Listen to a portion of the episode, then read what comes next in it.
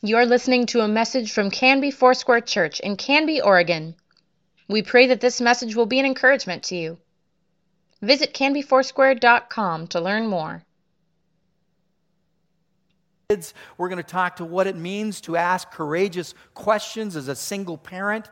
We're going to try to cover a- a- as many parts of family as we can. And so I'm excited about this. I've looked forward to this for six months now. And so we're going to do that today. So parents, those that are raising kids, just lift your hands. Let me see. Uh, yeah, those that are raising kids. Good, good. Okay, put your hands down.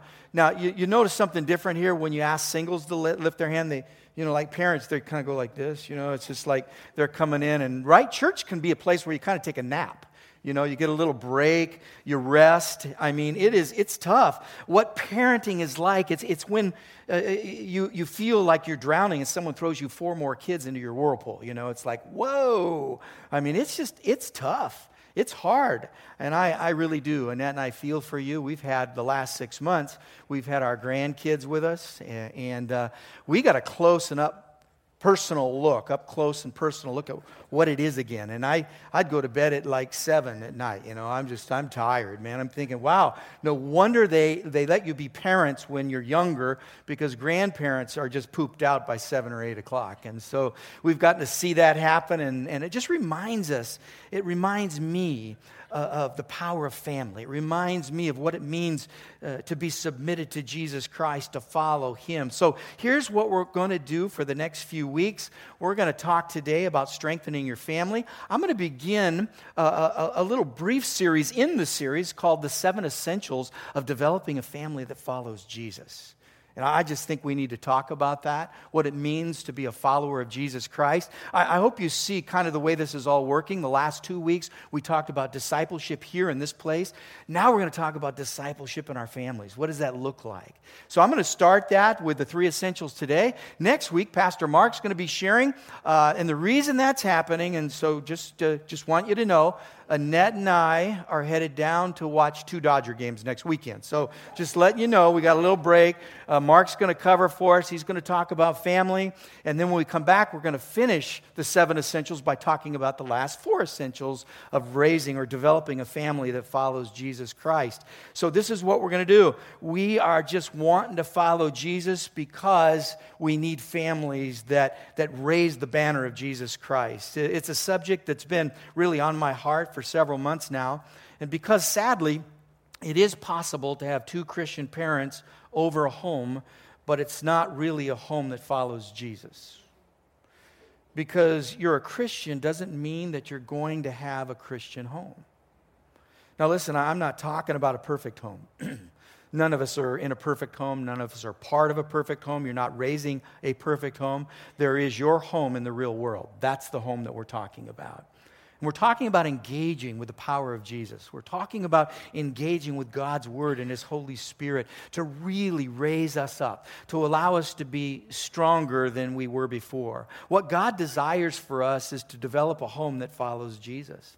And the scripture that comes to my mind, I think, about homes and families, the following Jesus. One uh, one scripture that my, my mom and dad used to have on their front porch was actually engraved in a rock on their front porch. All the neighbors could see it. And the scripture was Joshua twenty-four fifteen.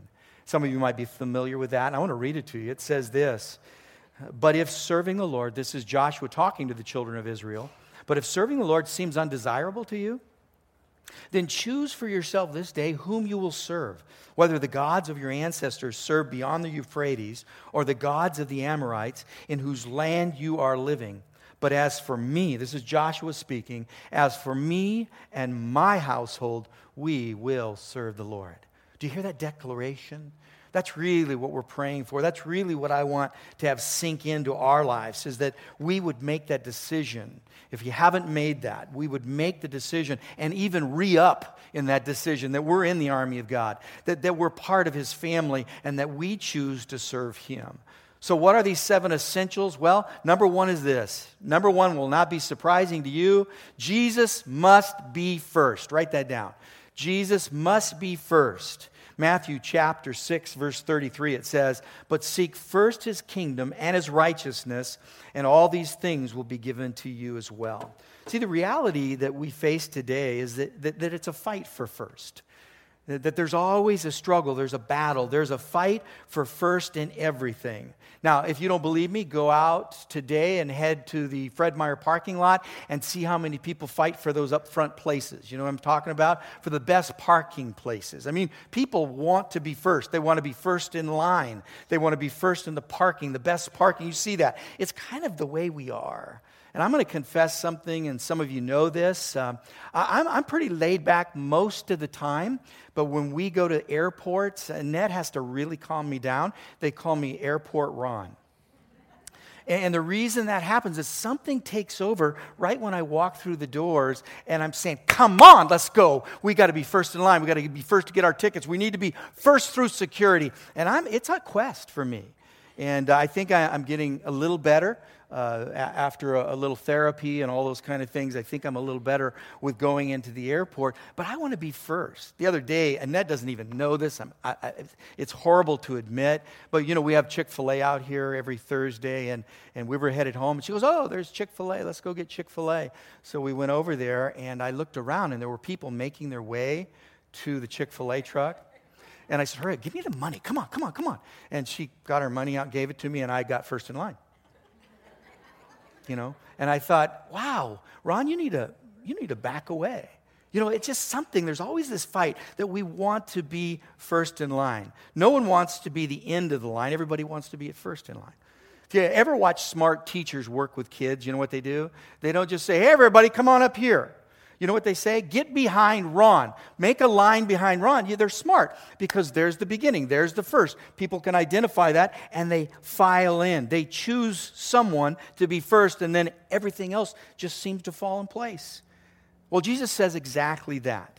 He says the same thing. He says, "Seek first the kingdom of God, and then all of these other things will fall in place for your life." That what is the priority? The priority of a family is that we seek first the kingdom of God, and everything else falls in place. The Old Testament version of Matthew six twenty-three or six thirty-three is Exodus twenty, verse three. It's the first commandment. What does it say? It says, "You shall have no other gods before me." See, God is jealous for our relationship with Him. He's jealous that we put Him first in the relationship and in our families. God says, "I want to be first," but He also knows this: there's a fight for first place.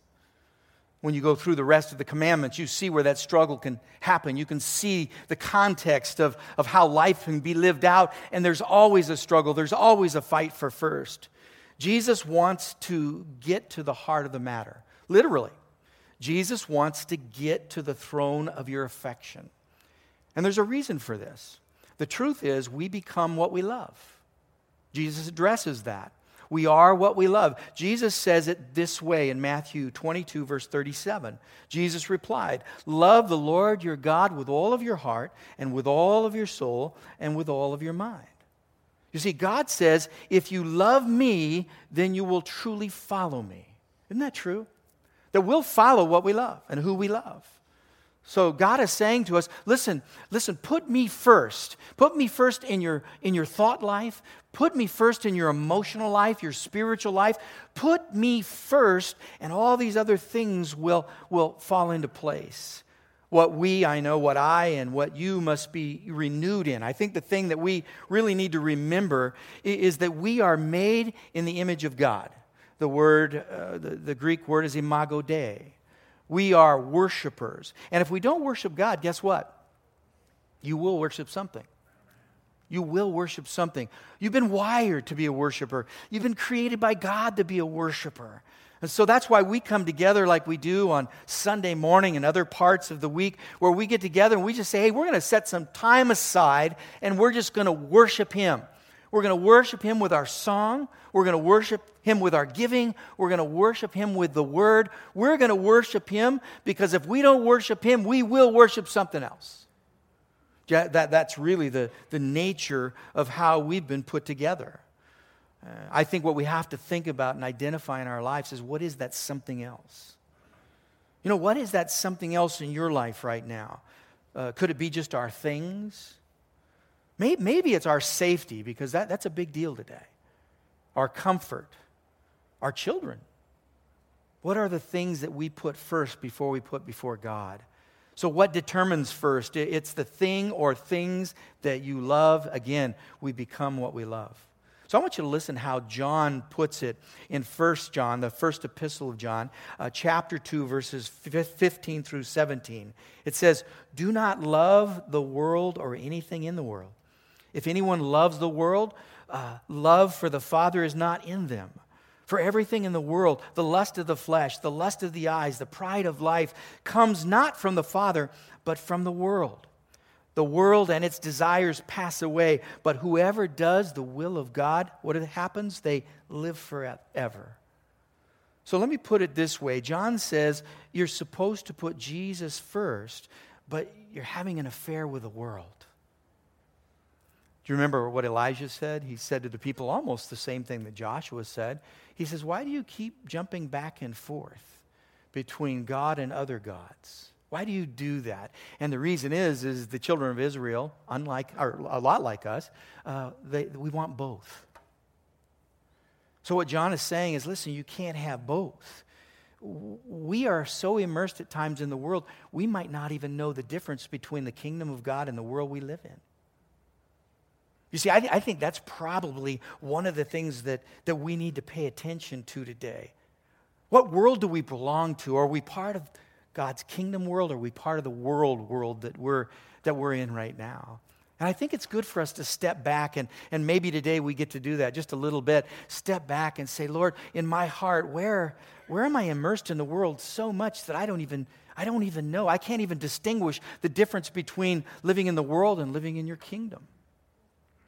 So here's my concern. I think it's possible in our Western version of Christianity, we've become detached from what it means to really be a follower of Jesus Christ. And it's possible that we can have just enough religion to inoculate us from the real thing. Jesus says he must be first. There's no other gods we put before him.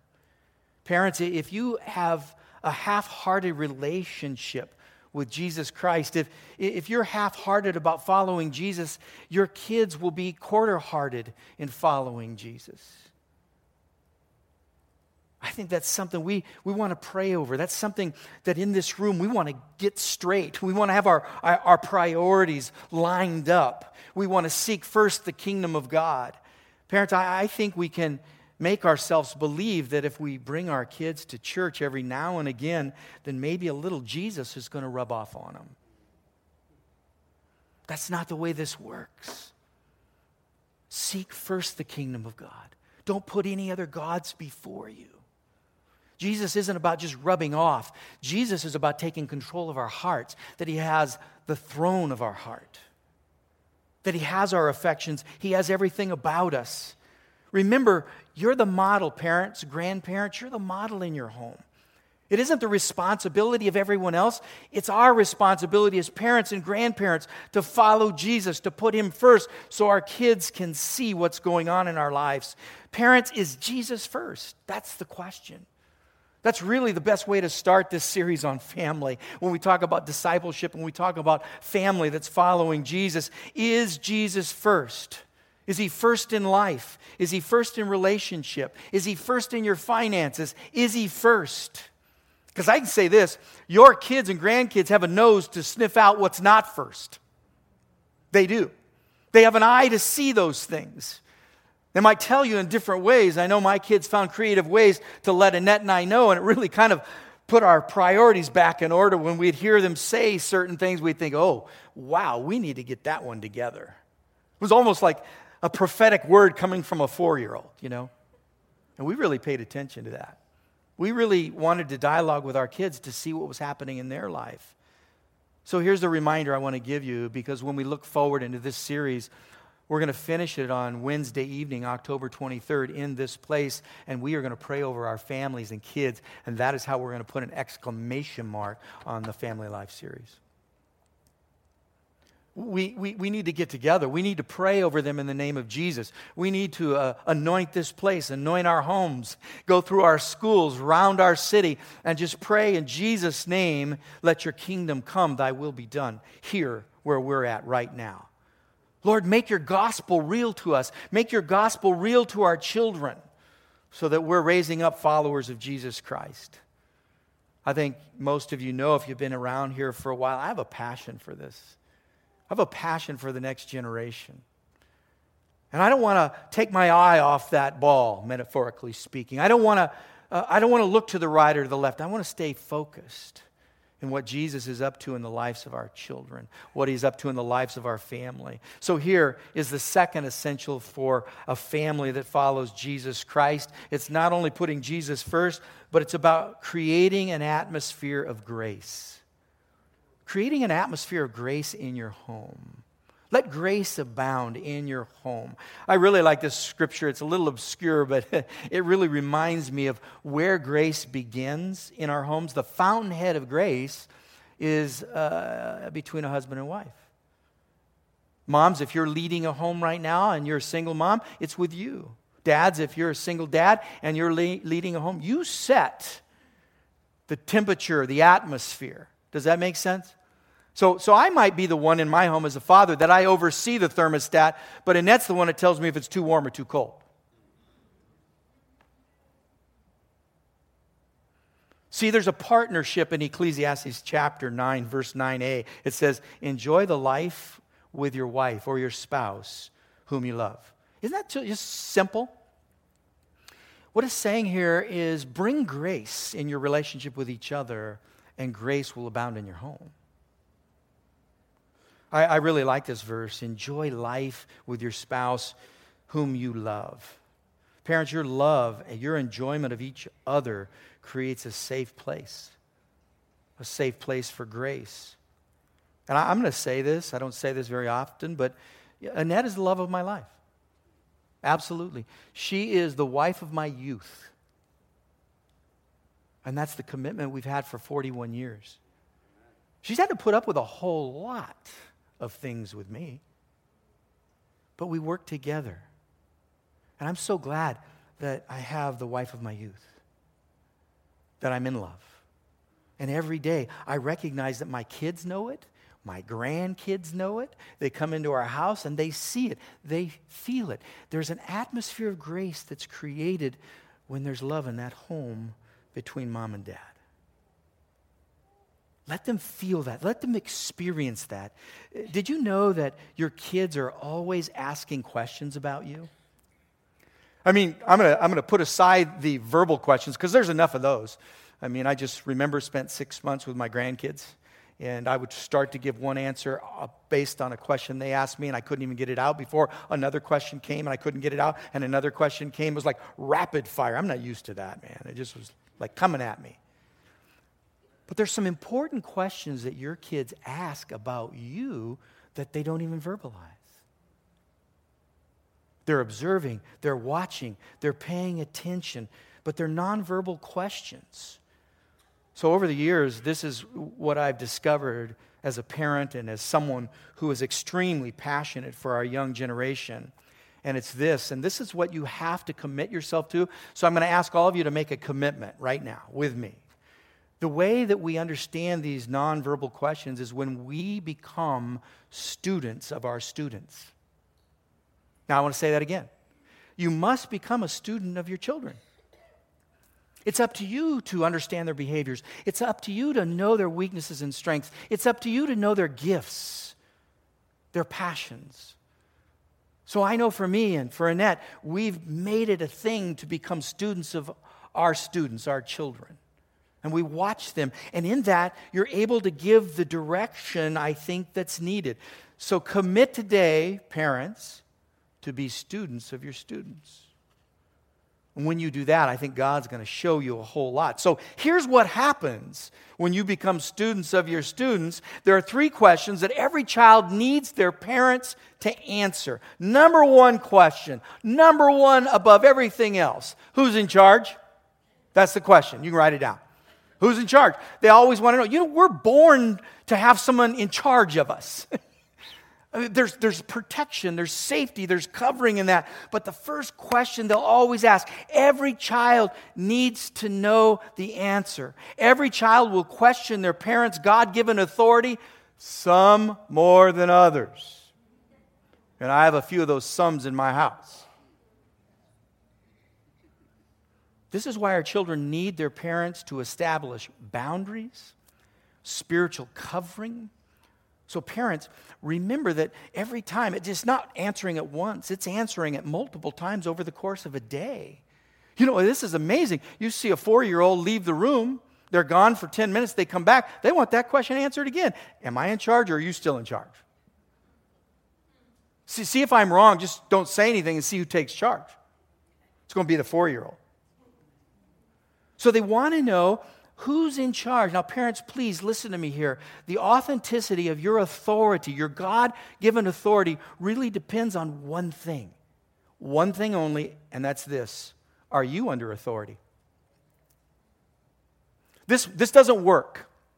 This doesn't work if you're not a person under authority, if you're not submitted to authority in your life. Do you complain about your boss all the time? Do you complain about the governmental officials all the time? Listen, I'm telling you something. Some of the rhetoric that goes on about politics today is not healthy for your kids because they're hearing you talk about them in an unhealthy way. You know what they're saying? They're thinking, oh, they're not submitted. Listen, for our children to follow us, to be submitted to us, to understand godly authority in our lives, we must be submitted people.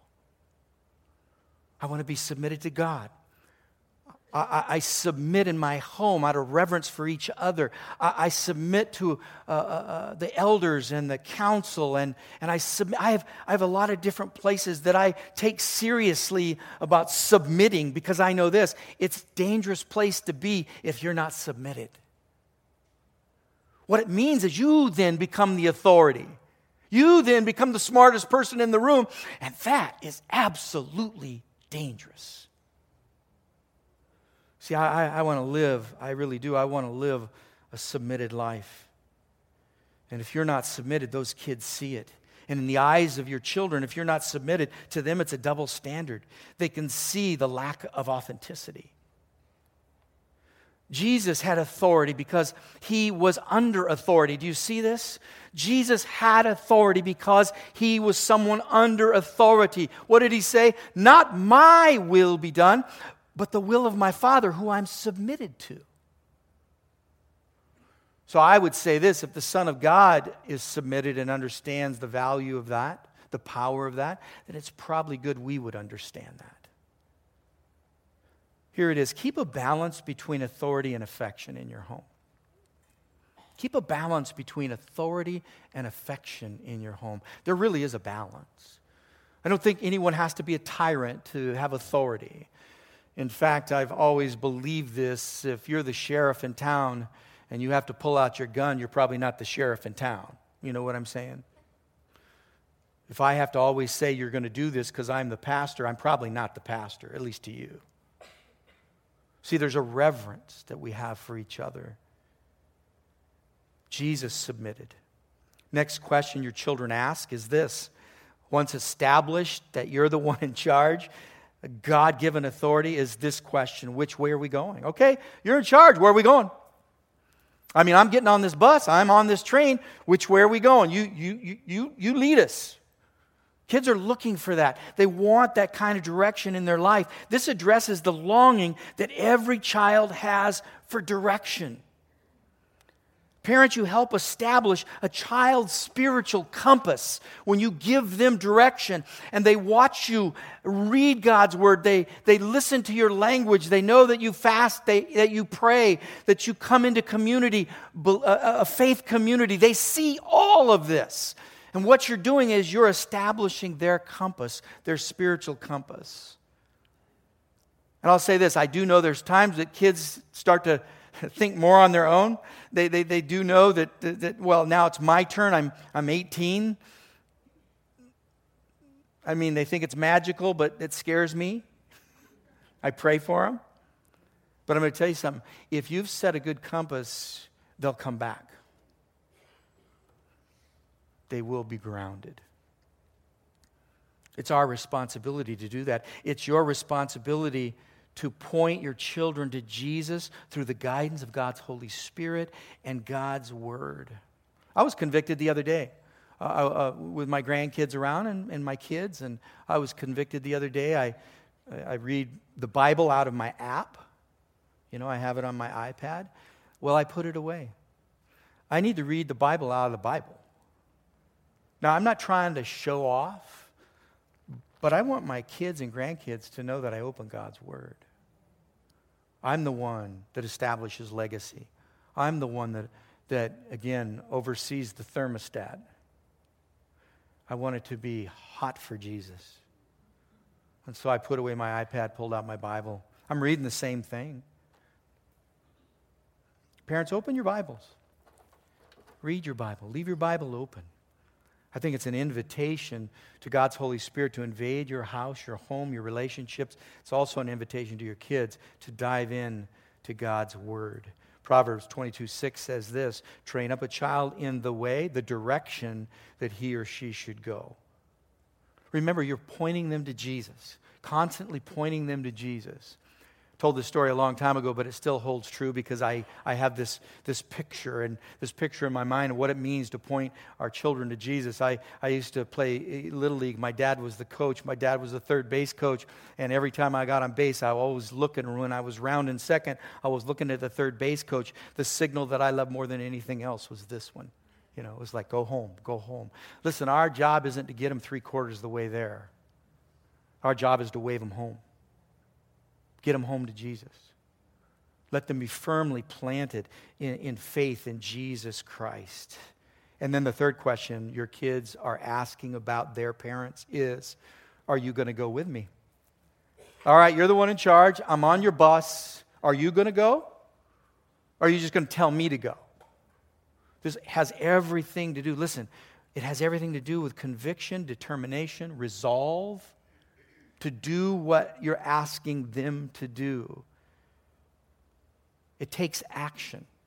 Not just talk, but it takes action. Parents, don't think that your influence ends when your kids leave the house.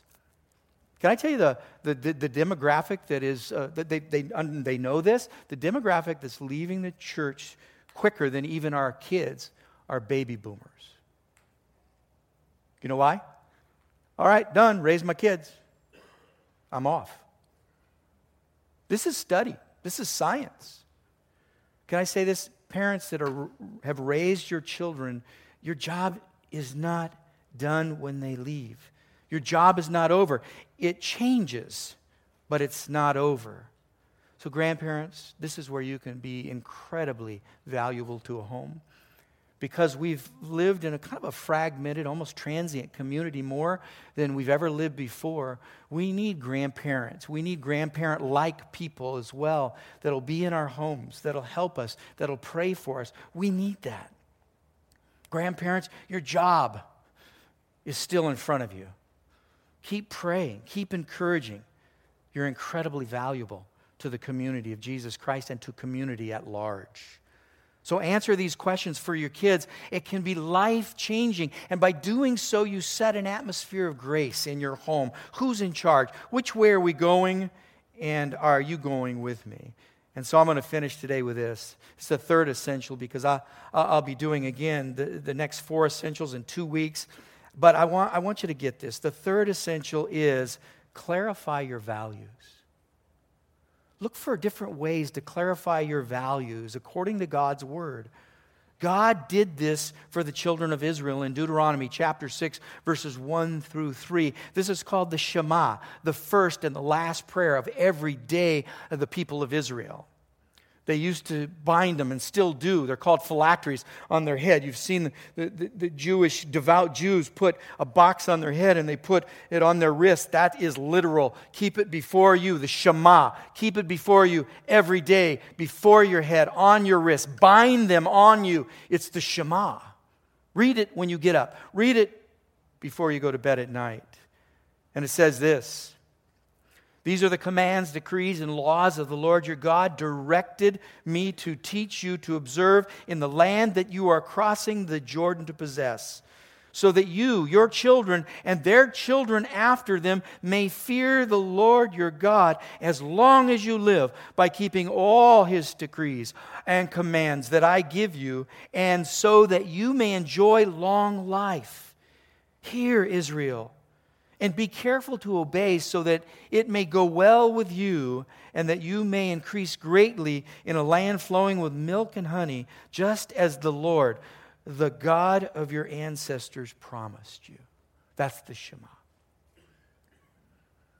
And today, it's, it hasn't escaped me that, that parents in this room, including Annette and I, we look back at times and we think, man, I, re- I, I regret that. There, there's hard things that I look back at and I think, man, I wished I would have never done that. I wished I would have never said that. There's not a parent or a grandparent in this room that hasn't dealt with regret. But here's the great thing. God's Holy Spirit can come in and take that and make it a lesson for your life, and you grow stronger in that when we obey Him, when we obey His commands. Listen, our children are a gift from God. Our grandchildren are a gift from God. Did you know that it costs in the state of Oregon over two hundred thousand dollars to raise a kid from the age zero to eighteen? I think my daughter's twice that much. If you got girls, it might be a little more than that. How do we clarify our values? This is an investment that we're, we're making. How do we clarify our values? By first knowing who and what influences our kids. Who and what is influencing your children, your grandchildren? Who is it? Here are three things, three sources of influence. Let me give you what they are. One is external. Huge pressure, huge influence is external pressure and influence. It's uh, everyone says. You've heard that. Well, everyone's doing it. Your kids come to you. Can I do this? No. Well, everyone's doing it. So there's an external pressure. You hear that all the time. Parents, you hear that. Ah, mom, ah, dad, everyone's doing it. But our life is a bit different. Doesn't mean it's absent of fun. It's just different. Romans twelve two says, do not conform to the pattern of this world, but be transformed by the renewing of your mind. We're no longer living the way the world lived. We're living in the kingdom life, God's kingdom. Then you will be able to test and approve what God's will is, His good, His pleasing, and perfect will. I love that. So there's an influence that comes from the outside. There's also internal influences in the culture we live today. It's the voice inside of me that says, my feelings say. I'm going to do this because I just feel like doing it. We become our own experts because my feelings say. We don't defer to God. We don't defer to His word. We don't submit to that. And Isaiah fifty-five eight says, for my thoughts are not your thoughts, neither are my ways your ways, declares the Lord. He has a higher way for us. He's called us to a higher standard. And then, I love this, there's another influence. It's eternal. It's the Word of God. The Word of God is above me. It is about what God says. It's not about what others say. It's not about what my feelings say. It's about what God says. In Second Timothy chapter three, verse sixteen, first part of this says, all Scripture is good and breathed, and, and uh, breathed, God-breathed, and is useful for teaching, rebuking, correcting, and training in righteousness. Wow. Uh, that's powerful.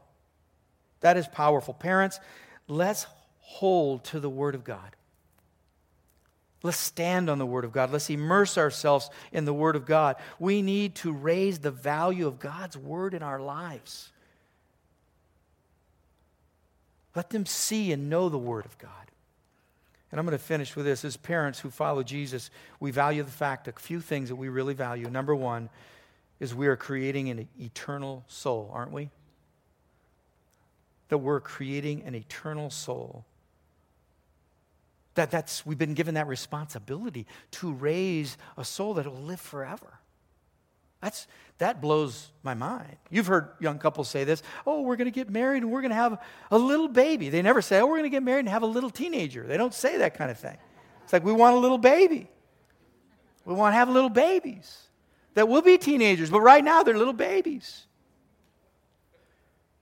I say, when parents say that and it's their first, I, I know for me, I had no idea what was ahead for me.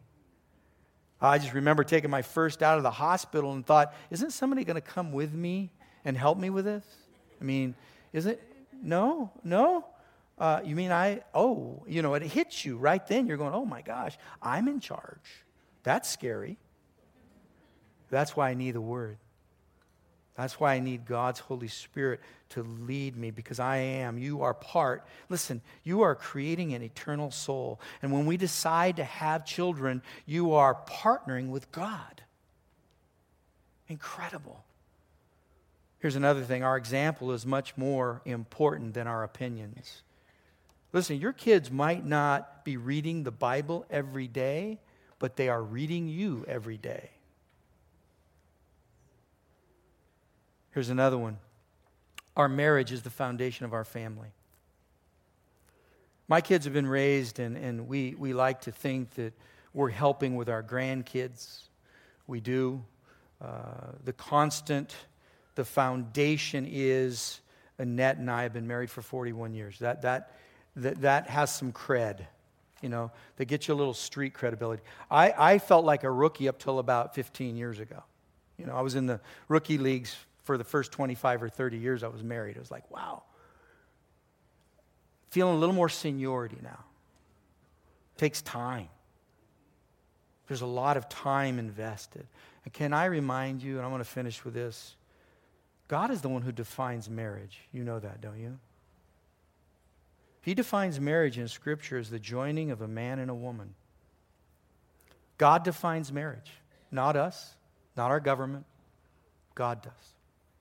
We need to be very clear about that. God defines our marriages. The best thing, the best gift, parents, that you can give your family, that I can give my family, is that I love my wife like Christ loved the church. Husbands, fathers, the best gift is I lay my life down for my wife. That's the example that's used in Ephesians chapter five. Next week, Mark's going to talk to us a little more about what it means to be godly men, and it applies to all of us, men and women. So we want to learn more about what it means to follow Jesus, to develop followers of Jesus Christ. Can you say amen to that? I think this is really timely where we're at right now. I think this is very appropriate where we are right now, with the fear and the insecurities that are rampant in the world that we're connected to, that we engage with, that we interact with. We need to be the salt, the light. We need to be that foundation that has been given to us through Jesus Christ. Amen. Would you bow your heads with me? Would you do that? Father, I just pray today that, that um, you would just infuse us with a passion of your Holy Spirit to, to, to dive deeper into your word as parents, as grandparents, as those that are part of, of raising uh, children. Lord, we just pray that we would have a passion for you, and we would seek first the kingdom of God before anything else. And when we do that, we know that all these other things will be added unto us. So, Lord, I just pray a, a blessing over our homes here today. Pray a blessing over our single moms, our single dads, our grandparents, our great-grandparents, our parents. Jesus, in Jesus' name, uh, let strength come. Lord, let every chain be broken, every chain of bondage be broken. We declare, we announce, we yell from the hilltops that God is good, and He sets us free, and He's given us a path to run. Father, we just thank you for all that you're doing. In Jesus' name, amen. Thank you for listening. Please let us know if you have questions or would like us to pray with you. You can contact the church office most weekdays at five oh three, two six six, four four four four and anytime through Canby Foursquare dot com.